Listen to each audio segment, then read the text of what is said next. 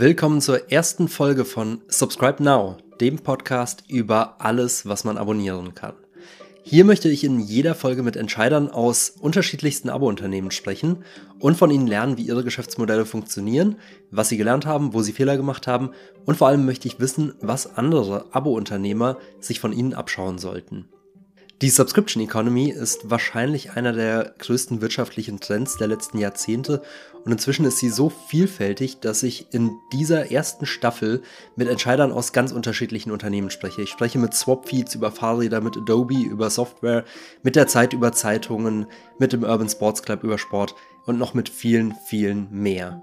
In den Gesprächen habe ich immer wieder gemerkt, dass die Produkte und die Märkte sich vielleicht unterscheiden. Aber die Herausforderungen, die Fragestellungen, die wir uns stellen, die sind in allen Branchen sehr, sehr ähnlich, egal ob es jetzt um Fahrräder, Sport, Zeitungen oder Software geht.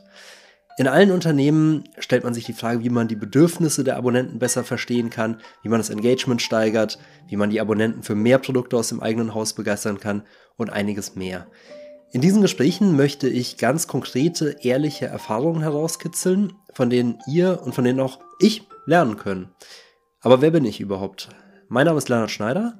Ich war selbst über sechs Jahre lang bei der Zeit, also mit Abos kenne ich mich ein kleines bisschen aus. Dort habe ich zusammen mit meinem Team das Abonnentenprogramm Freunde der Zeit für über 450.000 Abonnentinnen und Abonnenten mit aufgebaut. Und was wir uns dabei immer wieder gefragt haben, ist, was wir Abonnenten neben der Zeitung noch bieten können und was das Besondere an der Beziehung zwischen Abonnenten und einer Zeitung ist. Seit kurzem bin ich selbstständig und berate Unternehmen dabei, ihr Abo-Geschäft auszubauen und Communities für ihre Nutzerinnen und Nutzer aufzubauen. Und für diesen Podcast hat mich eine Titelgeschichte der Plant 1 inspiriert, die vor kurzem über verschiedenste Unternehmen der Subscription Economy geschrieben haben. Dabei ist mir mal wieder aufgefallen, wie vielfältig diese Branche ist und dass es trotzdem im Moment noch relativ wenig Austausch gibt über Branchengrenzen hinweg. Die Zeitungen bleiben unter sich, die Streamingdienste bleiben unter sich, die Software-as-a-Service-Unternehmen bleiben unter sich. Und diese Lücke möchte ich mit diesem Podcast schließen. Ich möchte wirklich mal gucken, was die verschiedenen Branchen, die alle ein Abo haben, voneinander lernen können. Über die Zusage meines ersten Gastes habe ich mich ganz besonders gefreut, weil mir persönlich mit Adobe zum ersten Mal aufgefallen ist, dass wir uns auf diesem Weg in die Abo-Gesellschaft bewegen. Die meisten von euch kennen Adobe wahrscheinlich für Photoshop, Illustrator oder Lightroom. Wahrscheinlich nutzen auch viele von euch den Acrobat Reader für ihre PDFs. Aber Adobe bietet noch viel, viel mehr und vieles davon war mir ehrlich gesagt vor diesem Gespräch auch noch gar nicht bewusst. Und darüber spreche ich mit Christoph Kull. Christoph ist Vice President und Managing Director für Zentraleuropa bei Adobe und das Besondere bei Adobe ist, dass sie 2013 ihr komplettes Geschäftsmodell umgestellt haben.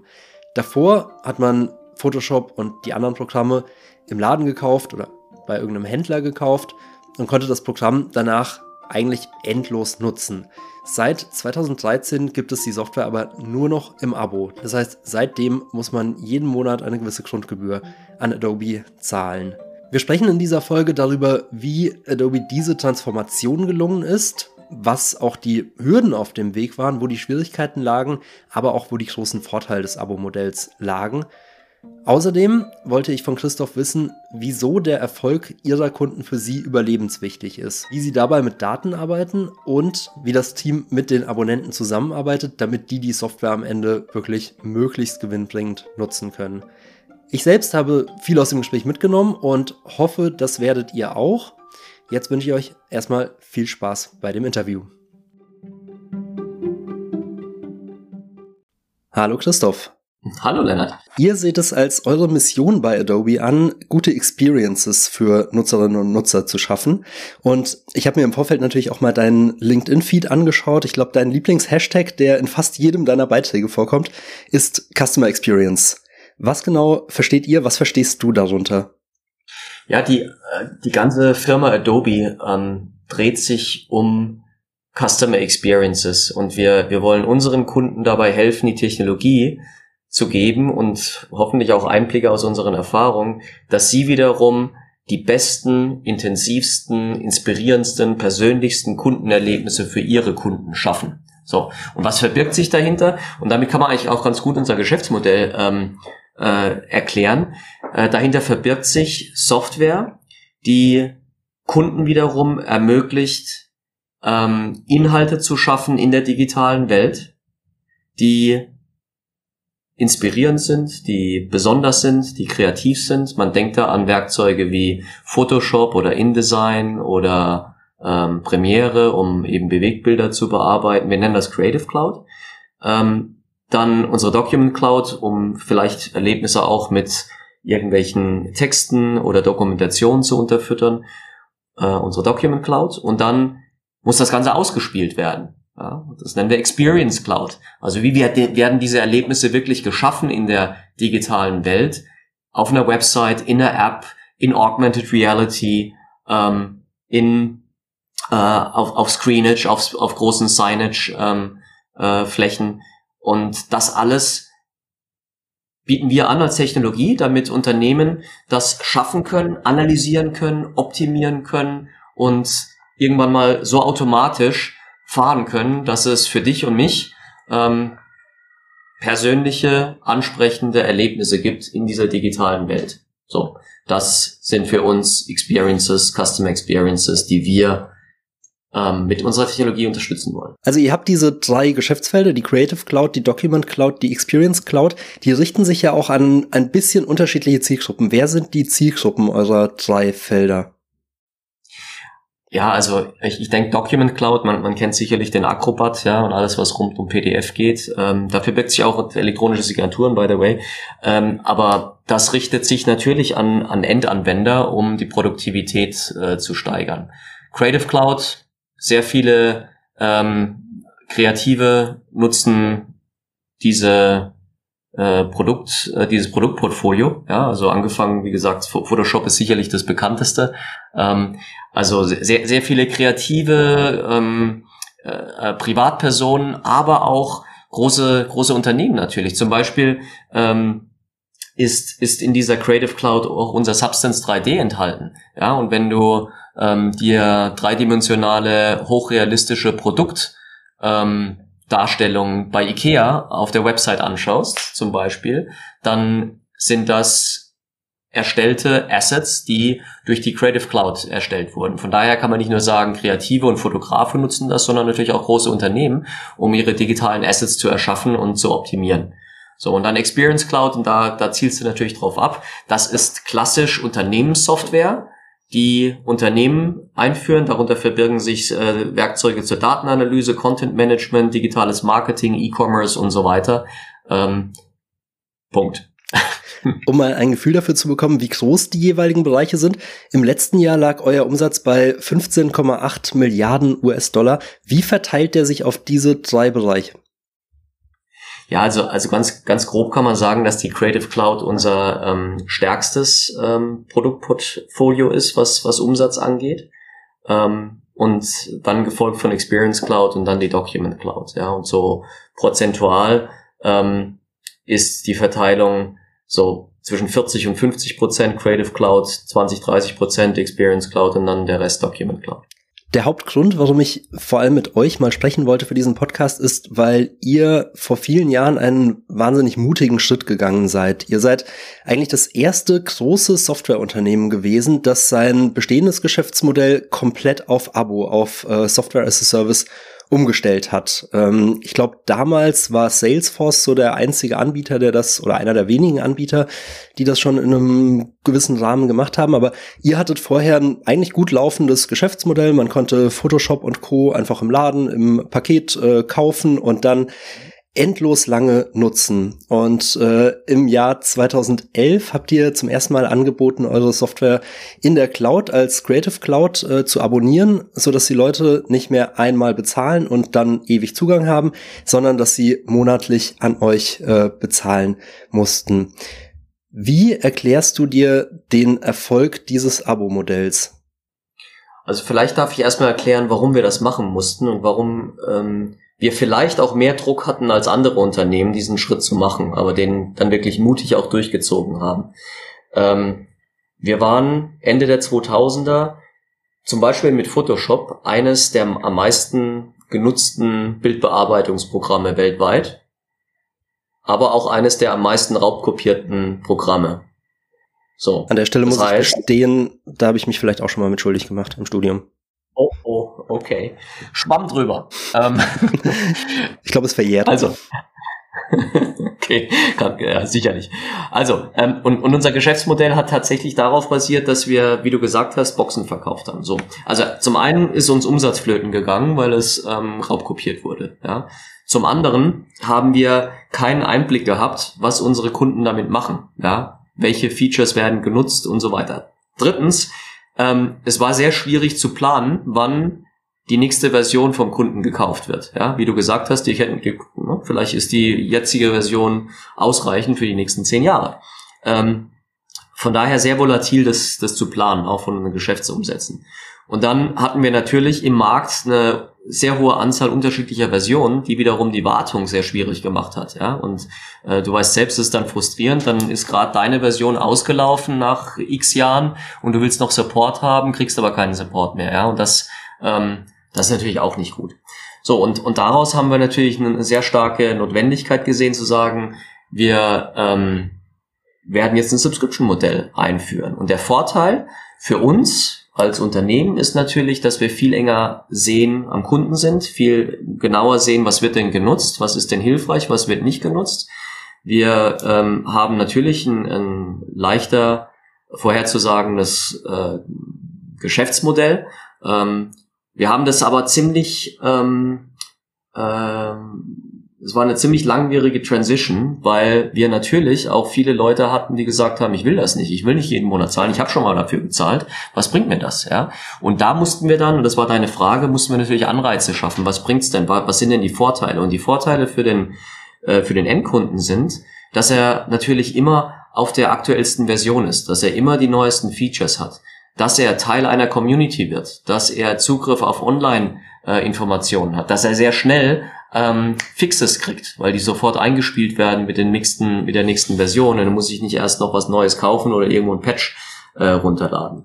Ähm, und ähm, man hat auch natürlich eine geflissene Flexibilität. Anstatt 700 Euro upfront zu zahlen und das erstmal auf den Tisch zu legen, fängst du mit monatlichen Raten an. Wir haben dann am Anfang ähm, auch sehr, sehr kurzfristige Abo-Modelle angeboten, sodass man nach drei oder sechs Monaten auch wieder raus einfach das beenden konnte, ja, um da eine Flexibilität zu haben. Ja, und ähm, somit glaube ich, gibt es da einige, einige Mehrwerte und ähm, die haben sich jetzt durchgesetzt inzwischen.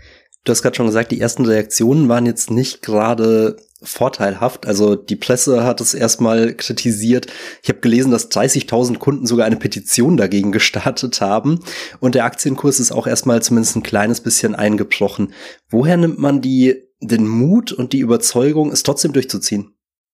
Hm. Also unser, unser CEO hat mal den, den Satz gesagt und der ist äh, so ein bisschen nach wie vor das Mantra zu der Zeit damals. Preserving the status quo is not a winning strategy. Ja. Und ähm, tatsächlich haben sich die Marktanforderungen äh, damals schon stark geändert. Und wir haben gesehen, dass eben die äh, 30.000, die ähm, eine Petition gestartet haben, in der Minderheit sind. Dass die Mehrheit der User wollen, dass sie ständig neue Features kriegen, ständig Innovation ja, ständig die Dinge, die sie sich gewünscht haben, auch umgesetzt sehen wollen. Ähm, eine größere Enge zum Anbieter, Nähe zum Anbieter zu haben.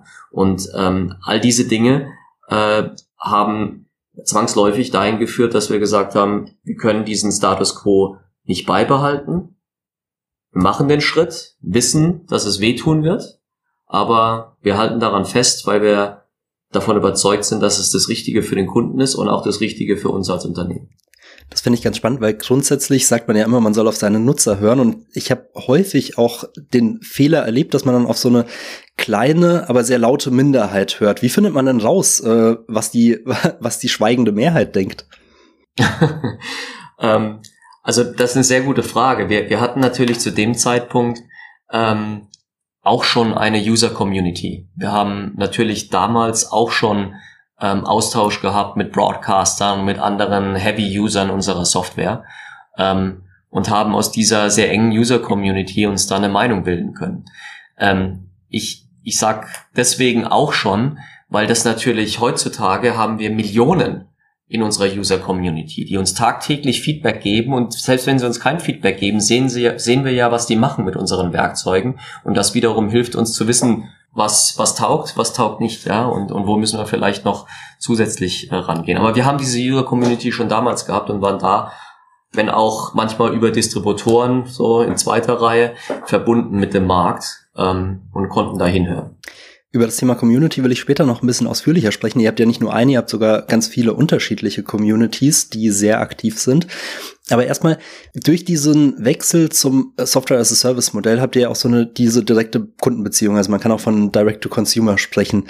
Wie hat sich ähm, eure Kundenbeziehung und wie hat sich die User Experience seitdem verändert?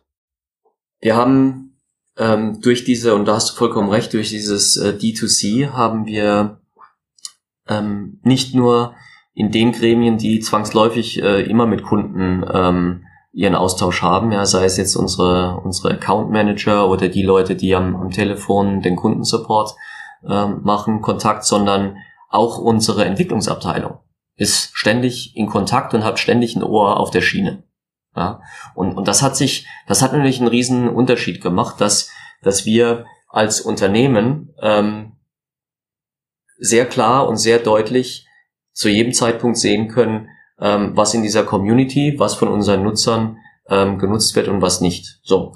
Ähm, es gibt noch einen anderen Vorteil, der äh, von sehr vielen Unternehmen auch inzwischen auch von unterschiedlichen Branchen angefragt wird. Und zwar haben wir nicht nur was die Nutzung der Produkte angeht, sondern auch was die ganze Customer Journey angeht, ja, von ähm, dem äh, anfänglichen Nachschauen, was gibt's denn da für Produkte, vielleicht auf unserer Website Informationen einholen, vielleicht mal eine Trial-Phase machen und dann kaufen und dann hoffentlich nutzen, also die gesamte Customer Journey. Die haben wir aufgebaut über das gesamte Unternehmen Adobe. Gibt es da verschiedene Kennzahlen und die finden sich in einem Data-Driven Operating Model, DDOM, wieder. Und, und dass da ein, ein Modell drunter liegt, ist, ist fein. Aber was noch viel wichtiger ist, das sagt unser CEO auch immer, ist, dass wir ein neues Vokabular geschaffen haben. Und zwar nicht nur über die Funktionen der Firma, die mit Kunden in Kontakt stehen, sondern wie gesagt auch Entwicklung und Produktmanagement und so weiter. So, und wir haben eine, ein Modell, worüber wir reden, wo wir Zahlen haben, wo wir Daten haben und somit dann das Richtige tun können für, für uns und für den, für den Kunden. Ähm, und das ist eben auch sehr interessant für andere Branchen, die auch data-driven ihre Modelle fahren wollen, die auch wissen wollen, was nutzt denn mein Kunde, was will denn mein Kunde, was will denn der Markt, wie verhält er sich denn, über was informiert er sich denn, bevor er vielleicht mein Produkt oder meine Dienstleistung kauft, ja. Und ähm, da haben wir vieles, glaube ich, was wir unabhängig jetzt von dem, was wir an Produkten haben, auch an uns von unserer Subscription Business Erfahrung unseren Partnern und Kunden weitergeben können. Würdest du da noch ein bisschen tiefer reingehen? Also wie kann ich mir dieses Vokabular vorstellen? Was sind für euch die wichtigsten Begriffe? Naja, das, das sind so, so Punkte wie ähm, äh, Conversion Rates, ja, von Phase zu Phase. Oder das sind so, so Begriffe wie, ähm, wie, wie lang ist denn ein, ein User auf einer, äh, auf einer gewissen Seite, auf einer gewissen Informationsplattform. Ähm, äh, Plattform. ähm, dann haben wir natürlich Usage. Wir haben ähm, Usage of Features and Functions, also welche Features werden wie lang genutzt und wie intensiv äh, von welchen Usergruppen. Ja, das sind ja alles Informationen, die wir einsehen können, auch wenn sie anonymisiert sind. Ähm, wir äh, haben in dem ähm, Vokabular ganz klare Phasen dieser ähm, dieser Customer Journey definiert und Verantwortlichkeiten, Kennzahlen definiert, die übergreifend sind über Geschäftsmodelle. Ähm, und jeden Montagmorgen von unserem CEO angefangen über die unterschiedlichen Hierarchieeben schauen wir auf dieselben Zahlen, nutzen dieselben Begriffe für die unterschiedlichen Phasen in der Customer Journey und treffen dann Entscheidungen, welche Promos gut laufen, welche nicht gut laufen, welche Produkte vielleicht tatsächlich nochmal in der nächsten Version verbessert werden müssen und so weiter und so fort, ja. Also verstehe ich dich richtig, dass so eine vergleichbare Datenbasis erstmal das Entscheidende ist, weil häufig erlebe ich noch, dass jedes Silo, jede, jeder Teil des Unternehmens teilweise auch Conversion Rates ganz unterschiedlich interpretiert und am Ende vergleicht man dann Äpfel mit ja. Birnen. Genau, also die Vergleichbarkeit der Datenbasis und sowohl, wir haben ja sowohl, wie du richtig gefragt hast, ein B2C-Geschäft als auch ein B2B-Geschäft. Also dass wir da einheitliche Daten haben, und eine einheitliche Datenstrategie, aber auch einen einheitlichen Prozess und ein einheitliches Vokabular, äh, ich sag's nochmal so, äh, wie ich es vorhin genannt habe, ähm, dass wenn ich von Conversion Rate im B2B rede, meine Mitarbeiter dasselbe Verständnis haben, wie wenn ich über Conversion Rate im B2C rede. Und was sind für euch in diesem Modell so die, die allerwichtigsten Hebel? Also auf was achtet ihr am stärksten in eurem Montagsmeeting? Also die wichtigste Kennzahl für uns ist immer Netto ähm, Annual Subscription Value. So, was, was meine ich mit Netto Annual Subscription Value?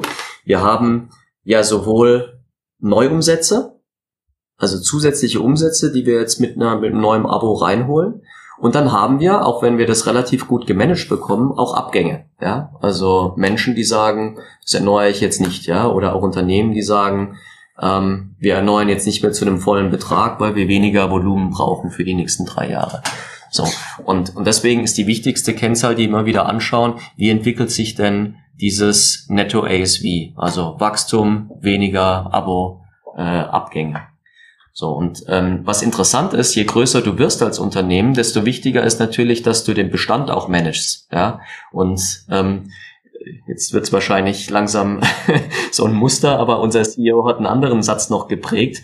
Retention is the new growth. Ja, also wenn du wenn du einen guten Job machst, dass du deine Kunden behältst, dass die glücklich sind, kannst du daraus wachsen, ja, weil ähm, ansonsten ist ja logisch, ja, wenn immer wieder unten aus dem Fass was rausläuft, dann kannst du noch so viel oben reinschütten, das ähm, das fühlt sich nicht wirklich, ja, und deswegen versuchen wir eben diese Netto-Betrachtung ähm, als wichtigstes K äh, KPI jeden Montag zu betrachten. Also das kann ich bestätigen. Ich komme ja selbst so aus dem Presseumfeld bei der Zeit und ähm, da ist auch der Fokus immer stärker in, in, den letzten Jahren auf Retention gerückt. Ich habe auch mal die Zahl gelesen, dass es etwa das Fünffache kostet, einen neuen Kunden zu gewinnen im Vergleich mhm. zu einem Kunden zu halten. Habt ihr dafür auch einen, einen Wert? Nein, der, der stimmt. Also wir nehmen da auch keinen anderen Wert. Also das, das ist richtig. Also ungefähr Faktor 5. Ähm, wir haben, wir haben deswegen auch ähm, sehr stark investiert in das ganze Thema Retention. Ja, und das ist, du hast vorhin angesprochen schon, über die Communities, über äh, das Thema Nutzung, weil es ist auch ganz klar, wenn Lösungen genutzt werden, dann werden sie auch nicht abgeschafft. Logik. Ja. Und, und deswegen treiben wir einen Riesenaufwand, ähm, wir nennen das Adoption, ja, Adoption of the Software, sowohl im Konsumentengeschäft, da geht's natürlich mehr über Inspirationen und, und coole Kampagnen und wieder hast du schon gewusst, dass dieses Feature dir erlaubt, das relativ einfach zu machen.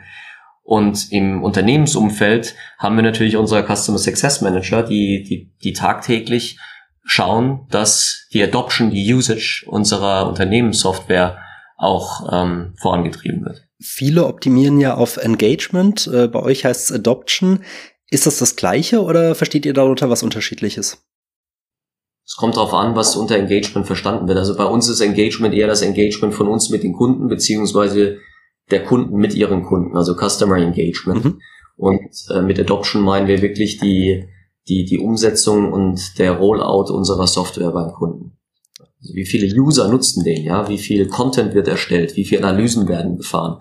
Ähm, wie, wie viel äh, Produkte sind im, im E-Commerce-Shop, ja? Ähm, das ist, das ist für uns Adoption. Du sagtest vorhin mal, dass bei euren Nutzerprofilen manche der Daten anonymisiert sind, manche dann direkt am Kunden hängen.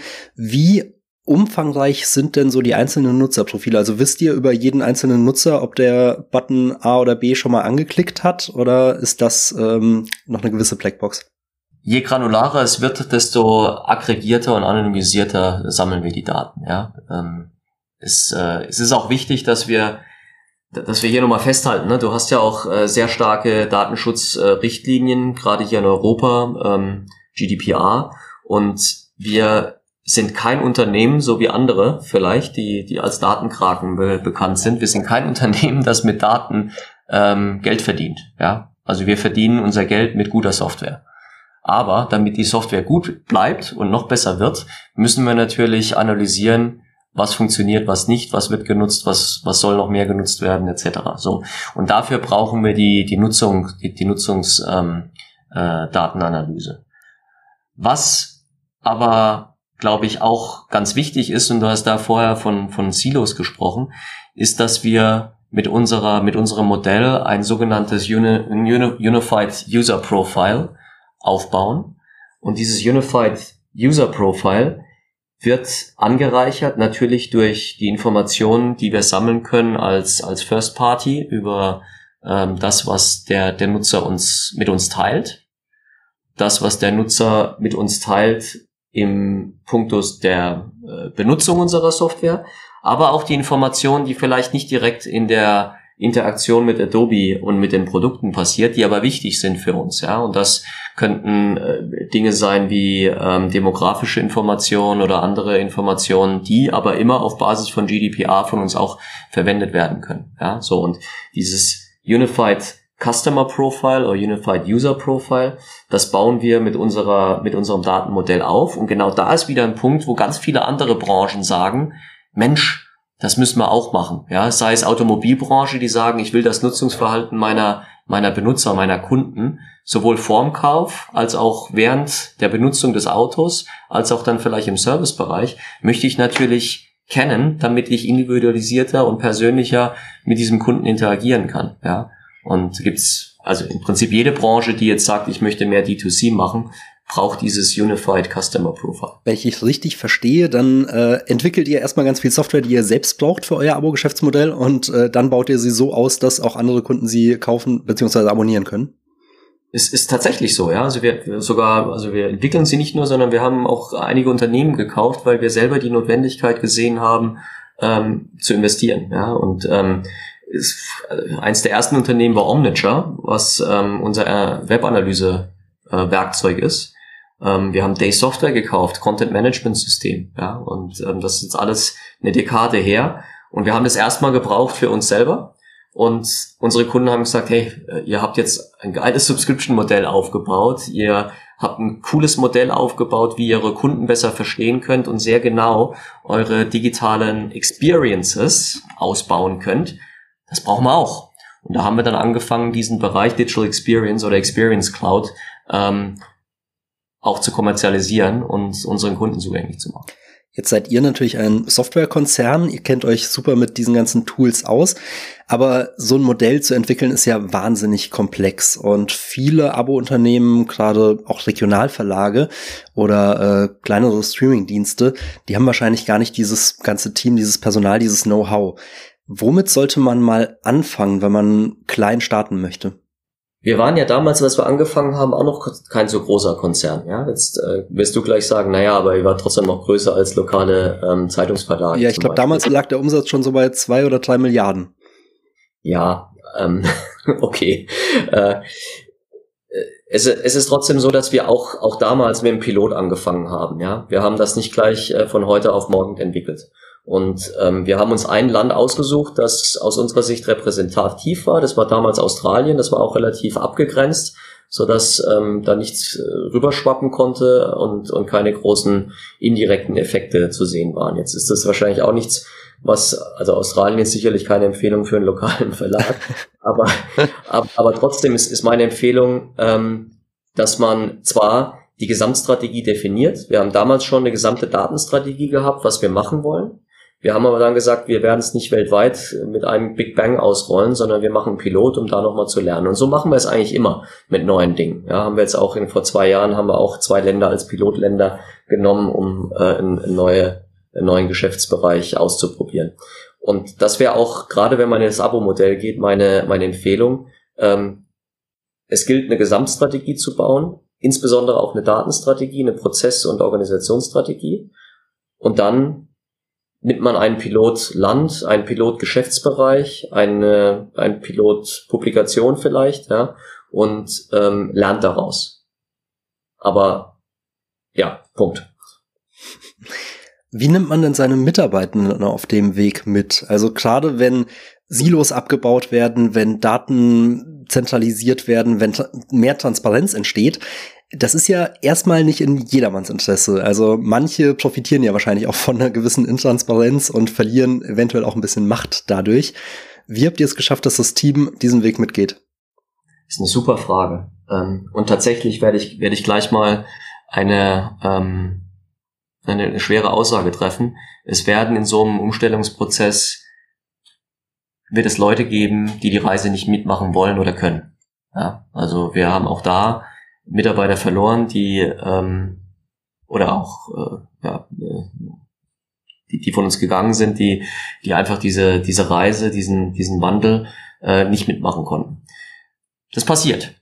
Wie nimmt man aber die, die man behalten will und die, die auch ähm, äh, Leistungsträger sind? Wie, wie behält man die dabei? Und ähm, wir haben gesagt, eine Überkommunikation gibt es nicht mhm. und haben sehr, sehr viel in Kommunikation investiert. Die Vorteile, die Gründe haben es transparent erklärt. Ja, es gab äh, es gab sehr viel transparente Konf äh, Kommunikation, bis heute auch sehr viel trans transparente Kommunikation, dass wir davon ausgehen, dass es schwierig wird. Wir gehen davon aus, dass der Markt erstmal auch Pushback geben wird.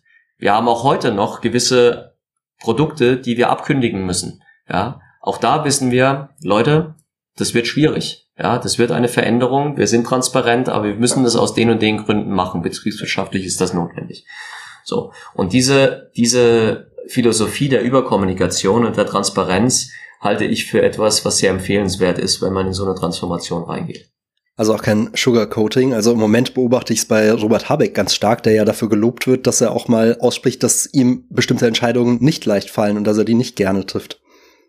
Ab, absolut, ja, absolut. Und, und ich, ich glaube, da sind wir an einem Punkt, dass, dass man als, ähm, als jemand, der so eine Transformation treibt, der aus, auf einem gewissen Leadership-Level äh, sitzt, der, der, der sollte transparent darüber reden, dass es ihm oder ihr auch nicht leicht fällt, ja, und dass es dass er, er oder, oder sie sich bewusst sind, dass das massiv Veränderung und Pain auch über eine gewisse Zeit bedeutet. Aber dann auch gleichzeitig erklärt, warum man das macht, warum man daran glaubt und warum man auch optimistisch eine Perspektive sieht, dass, ähm, dass das sehr, sehr rewarding sein wird. Ja, und das, also dies, dieser Satz, den ich vorhin gesagt habe, preserving the status quo is not a winning strategy, ist so aktuell, der ist glaube ich zwölf Jahre alt, aber der ist so aktuell wie nie.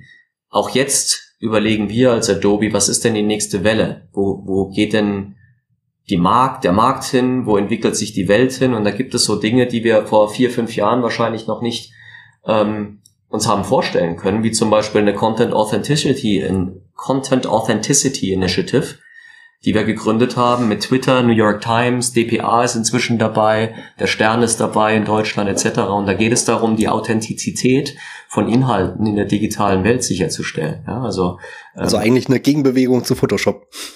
Genau, ähm, nicht Gegenbewegung würde ich es nennen, sondern äh, sicherstellen, dass Photoshop für die richtigen Dinge verwendet wird. Ja, und ähm, du hast vollkommen recht. Ähm, ein, ein hoher 90-prozentiger Anteil aller Inhalte, die wir digital konsumieren, ist durch ein Adobe-Werkzeug gegangen. So.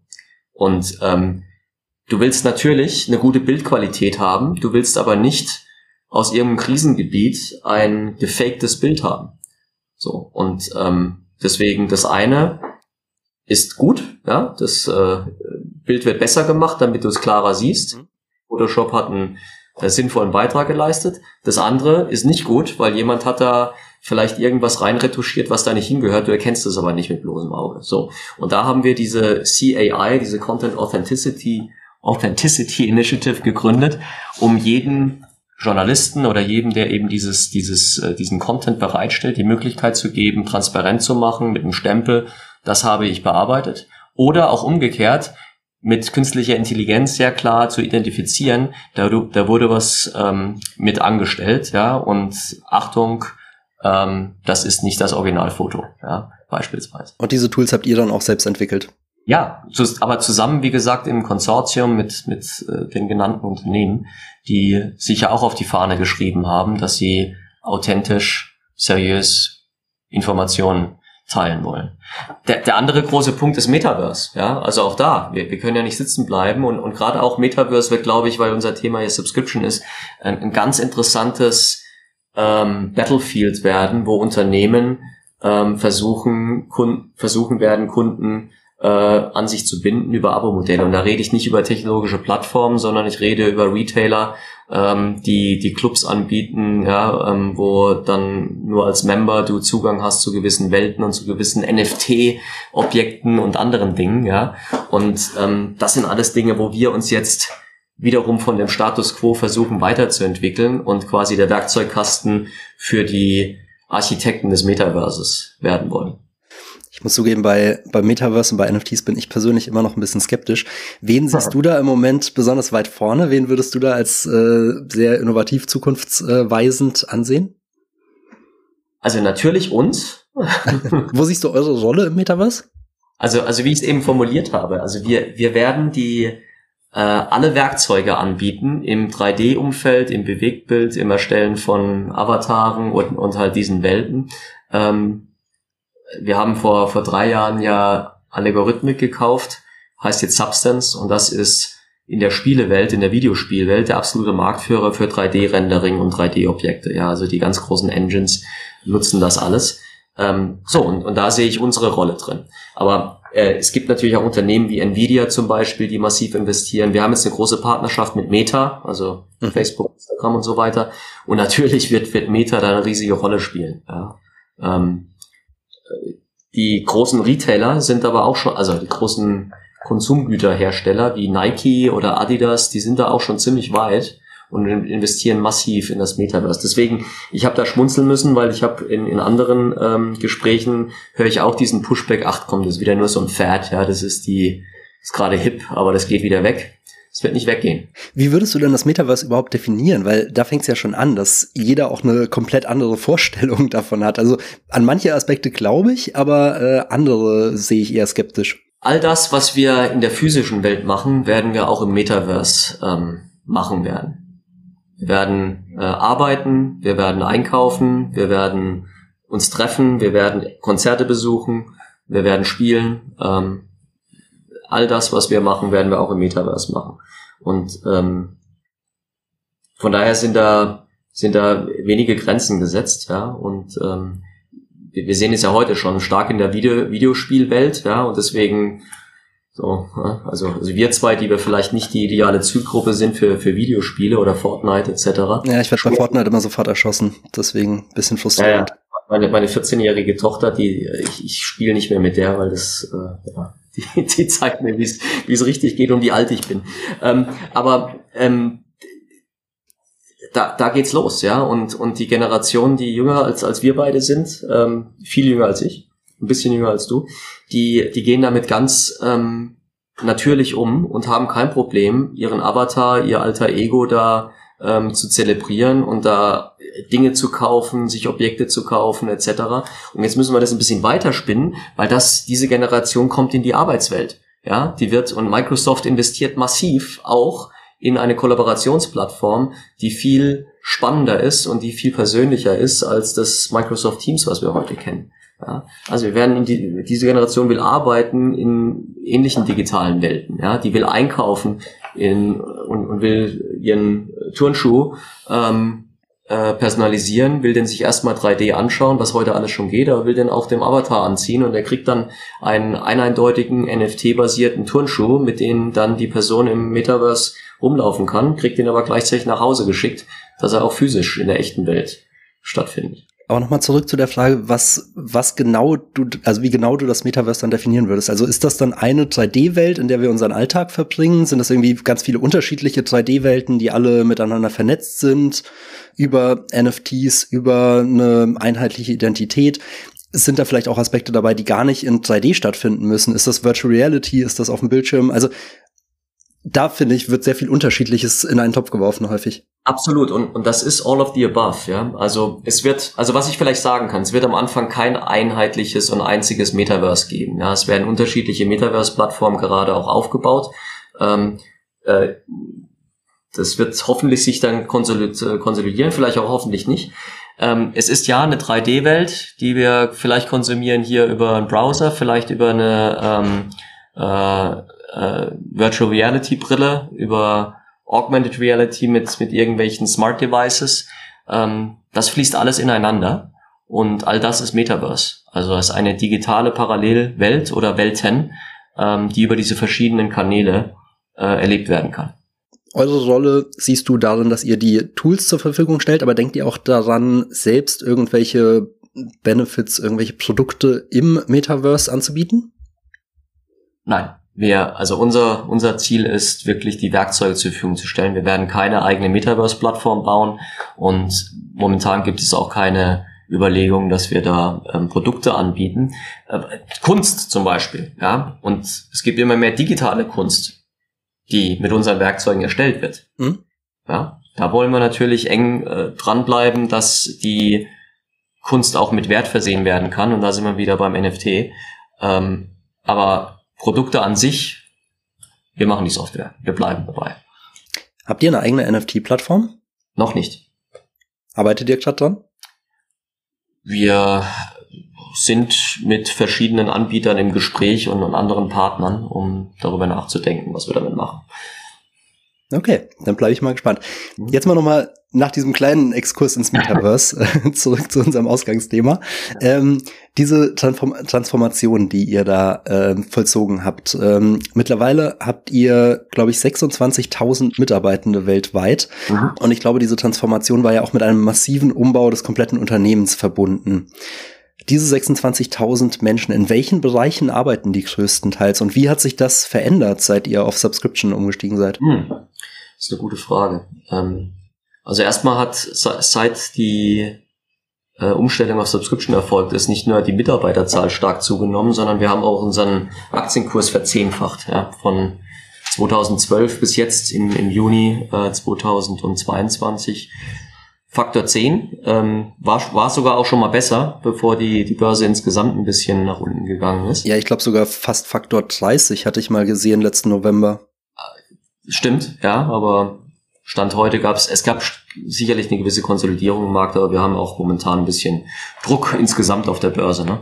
Ähm, was hat sich geändert in der, ähm, in der Aufstellung von einem Unternehmen? Ähm, wir haben natürlich ähm, viel weniger Leute, die Vertrieb und Distribution machen müssen. Ja, weil der Vertrieb sehr stark über das Produkt selbst erfolgt, über digitale Kanäle, über, ähm, über Adobe.com. Ähm, wir haben beispielsweise doppelt so viel Umsatz über Adobe.com wie ein namhafter Sportartikel, einer der größten Sportartikelhersteller über seine eigene Website. Ja. Und ähm, also da, da läuft viel über die Website. Das heißt, wir mussten sehr viele Leute shiften von klassischen, ähm, ich sage es mal, Relationship und, und Sales-Rollen und Marketing-Rollen hin zu äh, digitalen Experten, die Business verstehen, aber die insbesondere auch Datenmodelle lesen können, die Dashboards lesen können und Entscheidungen da, daraus ableiten können.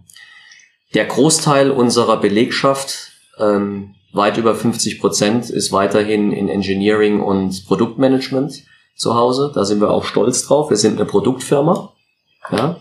Wir sind keine Vertriebsfirma im eigentlichen Sinne. Ja? Wir investieren sehr, sehr stark in unsere, unsere Produkte. Das heißt, von diesen 26.000 Mitarbeiter ist der äh, mit, mit Abstand große Teil in Entwicklung und Produktmanagement. Dann haben wir einen relativ großen Teil auch noch in dem ganzen DevOps, also ähm, sicherstellen, dass unsere Plattformen laufen, dass wir zu Peakzeiten wie Black Friday und so weiter zusätzliche Kapazitäten verfügbar haben. Und das ist dann schon beeindruckend, ja, wenn dann die ganze Welt shoppen geht, äh, online, ist äh, speziell bei Covid, dass wir komplett die Performance aufrechterhalten können. Ja, ähm, ja also da, da sind die meisten, ähm, die meisten Kollegen beschäftigt und dann der Bereich, der für uns der große Wachstumsmotor ist, ist tatsächlich die Experience Cloud. Und du hattest ja, bevor wir den Podcast dann jetzt angegangen sind, auch gesagt, du wusstest gar nicht, dass, dass wir so viel Experience Cloud machen. Ja?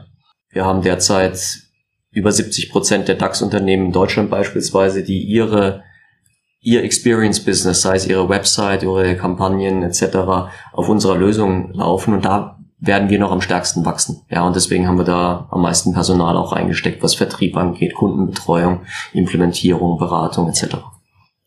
So eine Rolle, die ich bei äh, Software as a Service Unternehmen besonders spannend finde, du hast vorhin auch schon mal kurz angesprochen, ist der Customer Success Manager. Mhm. Ähm, Wie genau kann man sich diese Rolle vorstellen? Ich glaube, in vielen anderen Abo-Unternehmen, gerade außerhalb des B2B-Bereichs, gibt es diese Rolle überhaupt nicht. Ähm, was machen die?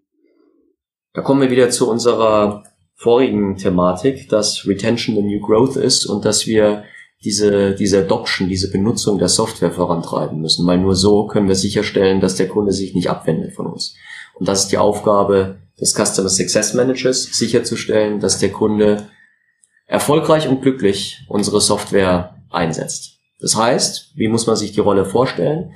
Ähm, zentraler Ansprechpartner für alle Problemchen oder größere Probleme, ähm, die auftreten im Projekt oder in der, im operativen Betrieb, aber auch proaktiv ähm, dem Kunden immer wieder zeigen, das nutzt du gut, das ist der Benchmark, das machen andere Unternehmen in deiner Branche, das kommt als weitere Information, äh, Innovation in sechs Monaten. Lass uns mal überlegen, wie du das in deinem Unternehmen nutzen kannst, weil da kommt noch mehr, für das du ja in der Subscription zahlst. Ja, diese Innovationen kommen ja mit und ähm, somit ist der Customer Success Manager Dreh- und Angelpunkt sowohl als als jemand, der Probleme aufnimmt und hoffentlich löst, dann mit den richtigen Experten, als auch Informationen pusht und den Kunden challenged und informiert wie er es noch besser machen kann. Ich glaube, früher hat man die Rolle häufig Key Account Manager genannt. Ähm, wo siehst du den Unterschied zwischen den beiden Rollen? Der Key Account Manager hat noch das Interesse gehabt, auch was zu verkaufen meistens. Ja? Und der Customer Success Manager wird bei uns rein daran gemessen, dass er den Kunden glücklich macht und die Software genutzt wird. Und ähm, das kommt bei Kunden sehr gut an. Ich hatte vor kurzem mal so ein Erlebnis, da habe ich äh, Microsoft Office for Business installiert, was viel komplizierter war, als ich mir das ursprünglich vorgestellt habe. Und äh, dann hat sich eine Service-Mitarbeiterin bei mir gemeldet und ich habe mehrere Stunden mit ihr telefoniert und sie hat mir wirklich super dabei geholfen, das Ganze in Betrieb zu nehmen.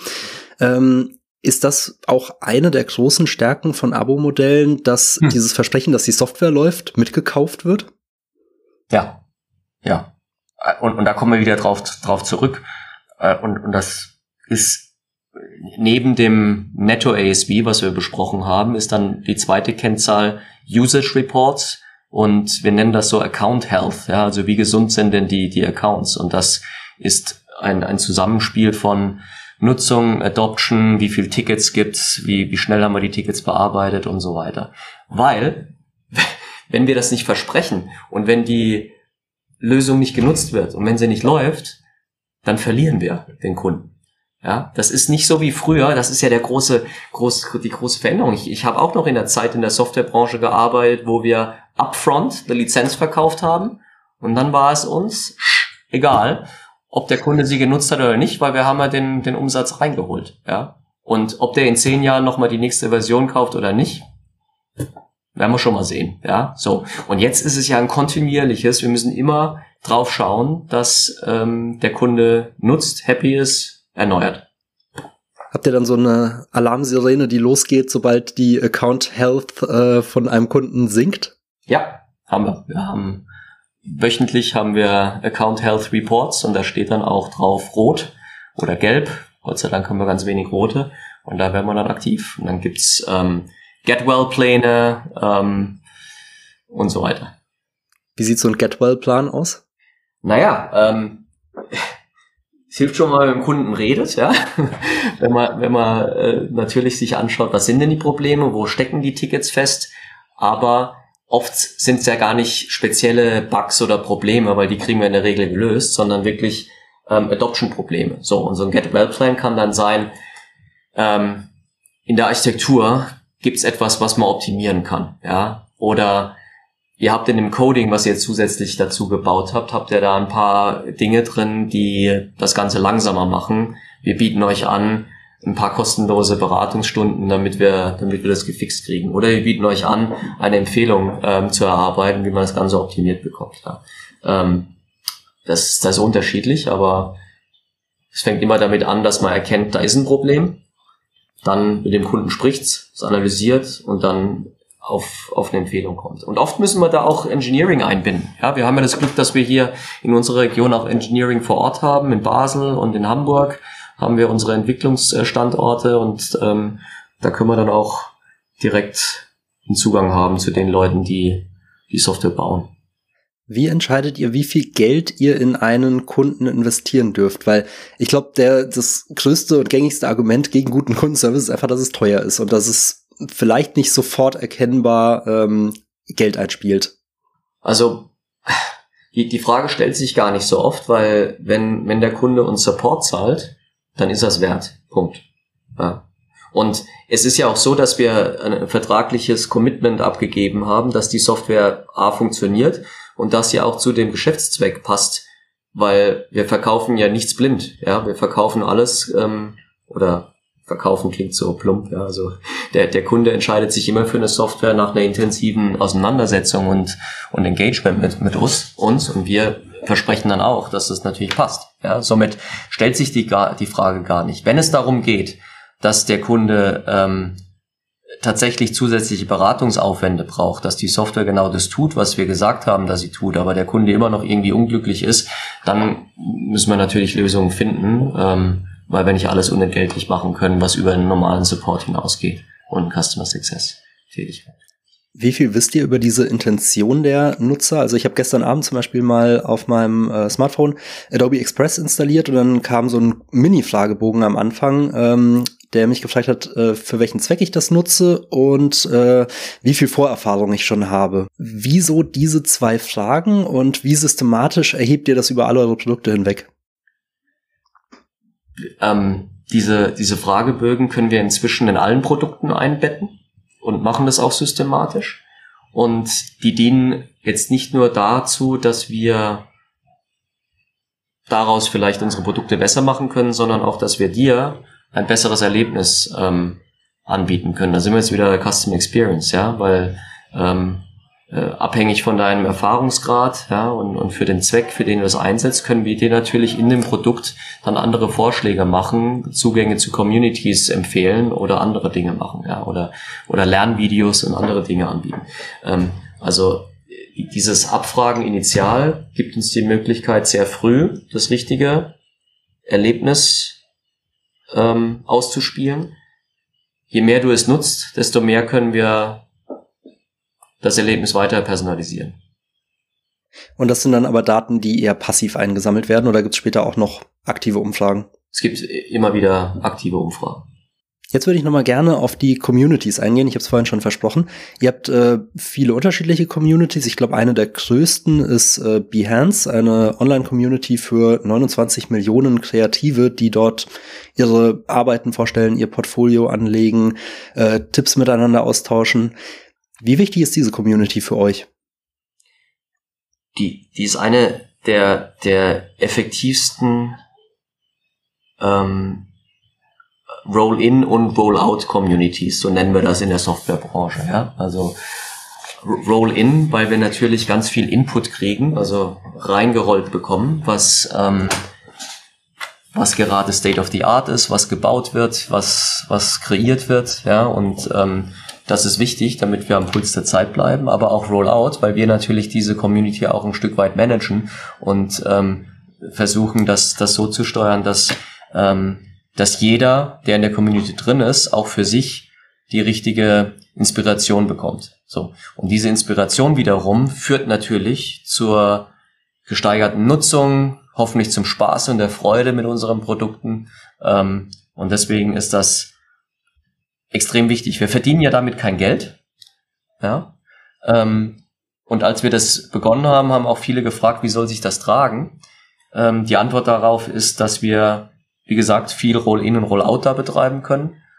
Ähm, und zugegebenermaßen mit, mit der Technologie, die wir heutzutage haben, also das, was ich vorne, vorhin an, an personalisierte und automatisierte, äh, personalisierte Erlebnisausspielung beschrieben habe, findet ja auch in der Community statt. Und vieles davon kann inzwischen mit künstlicher Intelligenz sehr stark automatisiert werden. Von daher ist auch der Aufwand, die Community zu betreiben, relativ gering, weil wir inzwischen auch diese, diese Plattformökonomie haben. Ne? Das ist ja eine riesen Community geworden. Ein Thema, das da mit reinspielt, ist wahrscheinlich ja auch hier wieder Customer Success. Also die Community ist ja auch ein Schaufenster, wo Arbeiten gezeigt werden, die mit eurer Software erstellt werden. Wie schafft ihr es, diese Community am Leben zu erhalten? Also das ist ja wahnsinnig komplex, sowas zu bauen, wo die Leute wirklich regelmäßig mit interaktiv äh, interagieren, wo sie hoch engaged sind. Gibt es da so kleine Kniffe, die ihr gelernt habt? Ja, also die, ähm, die, die Interaktion mit oder der, der Traffic, ja, und, und das Engagement auf dieser Plattform, das hatte ich ja vorhin gesagt, wird, wird dadurch angeregt, dass wir immer wieder auch Impulse reingeben. Ja, und das ist dann ein, ein, entweder ein, ein stupider Newsletter oder nochmal ein E-Mail-Feed, den du bekommst, ja, und sagst, hey, hast du gesehen, da sind jetzt gerade diese neuen Assets ähm, oder Kunstwerke entstanden oder, oder Fotos hochgeladen, wie das jeder macht. Aber wir können es natürlich auch über unsere äh, Produkte steuern. Ja, also need inspiration, ja, uh, how to how to edit this photo, um, check out Behance und können das dann somit verknüpfen, ja und ähm, also diese Verknüpfung von Produkten, Community, Push Notifications etc., die treibt natürlich Traffic und hoffentlich Inspiration auch. Das passiert zum großen Teil automatisiert, aber wir haben wie gesagt auch ein Team, das da ganz eng am Puls ist. Was wir auch machen, ist wir wir haben dann nat natürlich auch ähm, eine große Influencer-Community, die uns eng auch berät, was die Entwicklung der Produkte angeht und uns auch dabei helfen, sehr nah am Puls der Zeit zu sein und dementsprechend auch hoffentlich immer wieder State-of-the-Art Impulse in diese Community mit reinzugeben. Machen die Influencer das in dem Fall aus intrinsischer Motivation oder incentiviert ihr das, zahlt ihr denen Geld oder gebt ihr denen bestimmte Benefits dafür? Also wir, wir sind sehr selektiv, was die Influencer angeht und wir ähm, haben nur sehr wenige Ambassadors im, im, im Sinne von Promis und, und dann äh, sehr, sehr große Berühmtheiten, sondern wir haben tatsächlich mehr Influencer, die ähm, im Kreativ, in der Kreativ-Community einen Namen haben, ja, und die junge Künstler sind, junge aufstrebende ähm, Professionals, die wir da unterstützen. Und da ist es meistens so, dass wir die enge Zusammenarbeit und zum Teil auch natürlich ähm, ne, äh, ein Entgegenkommen bei der Nutzungsgebühr der Software, ähm, dass das normalerweise unsere ähm, unsere Partnerschaft und die Grundlage für unsere Partnerschaft sind, ja. Weil die, die Bekanntheit die, dieser jungen Künstler ist natürlich auch etwas, was forciert wird, ja, wenn sie mit uns zusammenarbeiten. So hat man im Prinzip eine Win-Win-Situation. Ein Geben und Nehmen. Ja. Ein weiterer Vorteil von eurer Community ist ja auch, dass die Nutzer sich gegenseitig Tipps geben, dass sie Tutorials erstellen. Glaubst du, andere Abo-Unternehmen können das auch irgendwie sich zunutze machen, ihre Mitglieder dazu bringen, anderen Nutzern auch zu helfen?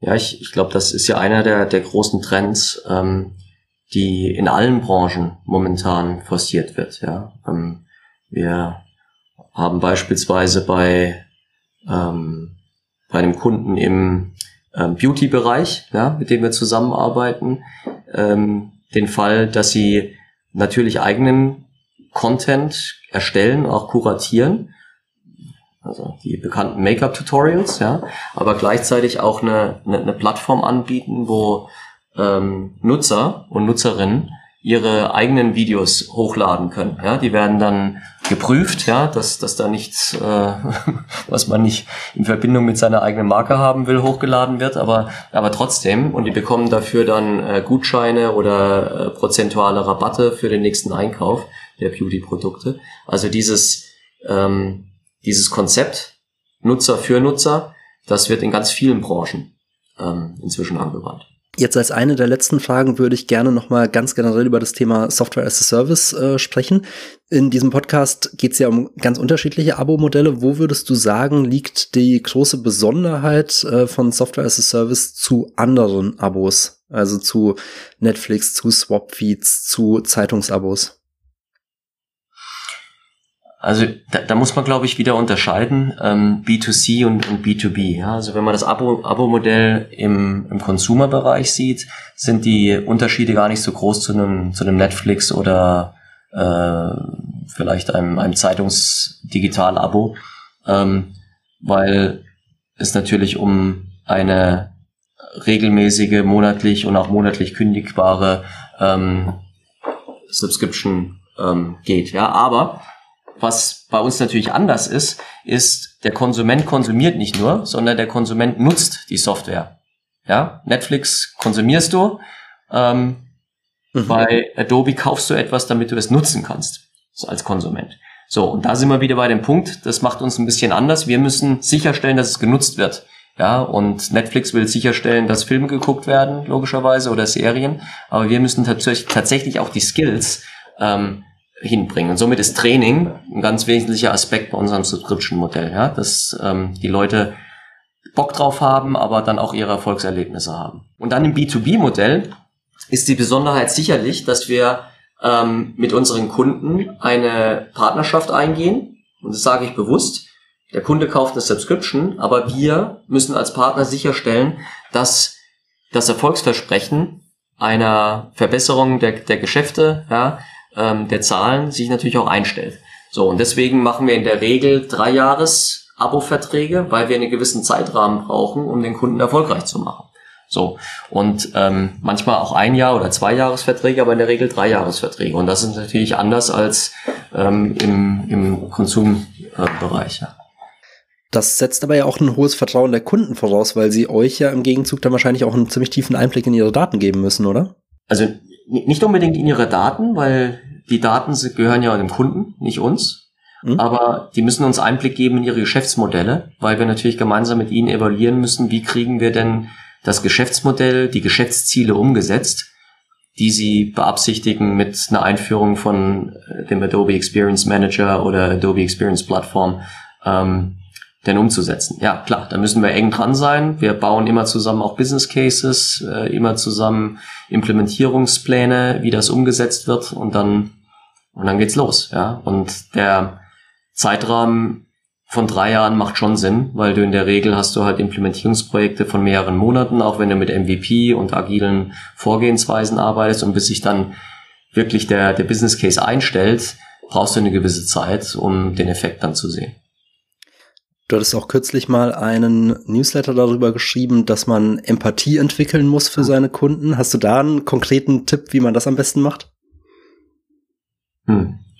Ähm, also auch da musst du ja natürlich immer, ich muss immer B2C und B2B ähm, bei uns äh, unterscheiden. Ähm, ich, ich glaube, im B2C-Bereich ist es halt so, dass wir sehr viel über ähm, Technologie und genauer Analyse und, und Echtzeitanalyse von äh, der Interaktion von, von den einzelnen Konsumenten äh, machen müssen. Ja, also äh, hochtrabend war das jetzt formuliert mit anderen Worten. Wir müssen zu jeder Zeit genau verstehen, welches Verhalten der Kunde oder der, der User mit unserer Software zeigt und dann können wir auch ähm, sehr genau reagieren. Wie kriegst du da Empathie hin, indem du nicht alles die Maschine immer machen lässt, sondern den Kunden, äh, den, den Menschen auch draufschauen lässt und den Menschen die Customer Journey kreieren lässt, mit vielleicht auch einer gewissen Imperfektion, die dann auch wieder menschlicher ist und empathischer wird. Ja. Im B2B-Bereich geht es halt darum, dass, dass wir als, als Teams mit den Menschen auf Kundenseite eng zusammenarbeiten, eng das Business verstehen, ähm, Mehrwerte bringen, indem wir aus anderen Kunden derselben Branche oder anderen Branchen Beispiele mitbringen und somit ähm, auch Mehrwert leisten, ja, und nicht nur als Verkäufer auftreten. Zum Schluss habe ich in diesem Podcast immer drei Fragen, die ich jedem Gast stellen möchte. Die erste davon ist, auf welches Abo möchtest du persönlich nicht mehr verzichten? Spotify. Wieso? Äh, meine ganze Familie hört Spotify oder, oder nutzt Spotify. Ich habe da so ein Familienabo und ähm, es begleitet mich halt überall. Morgens, äh, wenn wir sonntags frühstücken, wenn ich auf der Fahrt bin und einen Podcast anhöre, wenn ich mal die Nachrichten kurz, äh, die aufgezeichnet wurden, weil ich wieder mal zehn Minuten zu spät war, um den Deutschlandfunk zu hören. Also es begleitet mich ständig und ist nicht mehr wegzudenken. Also auch da das Thema Adoption, mit dem wir angefangen haben. Absolut. Ähm, welches Abo-Unternehmen ist für dich ein Vorbild? Von wem schaust du dir am meisten ab? Also ich, ich tatsächlich habe ich sehr viel von Adobe auch gelernt persönlich, aber ähm, das wäre jetzt ein bisschen zu plump. Ähm, ich ich finde Netflix ziemlich großartig, ähm, weil die es geschafft haben, mich immer wieder genau anzusprechen mit, äh, na, äh, mit den Dingen, die, die mich da auch, auch interessieren. Und ähm, die überraschen mich auch. Ja? Die überraschen mich auch mit Inhalten, Filmen und Serien, die ich persönlich nicht so gesucht hätte. Und ich verstehe auch gar nicht, warum das mit meinem Profil zusammenpasst, aber es macht Spaß. Ich glaube, das ist das große Geheimnis bei Personalisierung, dass man nicht zu stark personalisiert. Ja, dass man nicht nur in seiner Filterbubble bleibt. Jetzt die aller, allerletzte Frage. Was sollten andere Abo-Unternehmen von euch lernen? Also ich, ich glaube, wer bis hierhin das, den Podcast gehört hat, ähm, es geht darum, dass die Subscription einen Mehrwert bringt. Und bei uns ist es ein Mehrwert, wenn die Software genutzt wird. Und wenn die Leute Spaß haben und wenn sie damit erfolgreich sind. Und ähm, das kann man, glaube ich, von uns lernen. Da legen wir einen großen Wert drauf, da investieren wir sehr viel. Und ich kenne andere Subscription-Unternehmen, die freuen sich, wenn sie möglichst viel Subscription verkauft haben. Wir freuen uns, wenn möglichst viel Subscription genutzt wird. Vielen Dank für das Gespräch, Christoph. Vielen Dank dir, Lennart. Das war die erste Folge von Subscribe Now. Vielen Dank nochmal an Christoph für das Gespräch und vielen Dank auch euch fürs Zuhören. Ich hoffe, ihr habt die ein oder andere Idee oder Inspiration für eure Arbeit daraus mitgenommen. Wenn euch der Podcast gefallen hat, dann würde ich mich sehr, sehr freuen, wenn ihr ihm eine gute Bewertung auf Apple Podcasts oder Spotify oder wo auch immer man Podcasts bewerten kann, gebt. Das hilft anderen dabei, ihn zu finden. Apropos Podcasts finden, noch besser wäre es natürlich, wenn ihr den Podcast weiterempfehlt. Also, wenn ihr ihn mal bei LinkedIn postet, wenn ihr ihn einem Freund, einem Kollegen weiterempfehlt, das wäre wirklich großartig. Da wäre ich euch extrem dankbar für. Noch dankbarer wäre ich euch übrigens, falls jemand jemanden bei Netflix oder Disney Plus kennt, weil da suche ich tatsächlich noch einen Zugang. Da hätte ich gerne mal einen Gesprächspartner hier in der Folge. Falls jemand jemanden kennt, der jemanden kennt, der jemanden kennt, dann äh, gebt mir gerne ein Zeichen, schreibt mir gerne eine Mail an schneider.lennart.gmail.com oder einfach auf linkedin.com. Generell freue ich mich natürlich auch einfach über Feedback, weil so kann ich den Podcast dann nach und nach verbessern. Ich freue mich auch, wenn ihr in der nächsten Ausgabe wieder zuhört. Ich weiß noch nicht ganz genau, um was es gehen wird. Entweder um Fahrräder oder über Sport. Das muss ich mir noch überlegen. Weiter geht es in 14 Tagen hier im Feed, also abonniert den Podcast, subscribe now und bis dahin. Tschüss!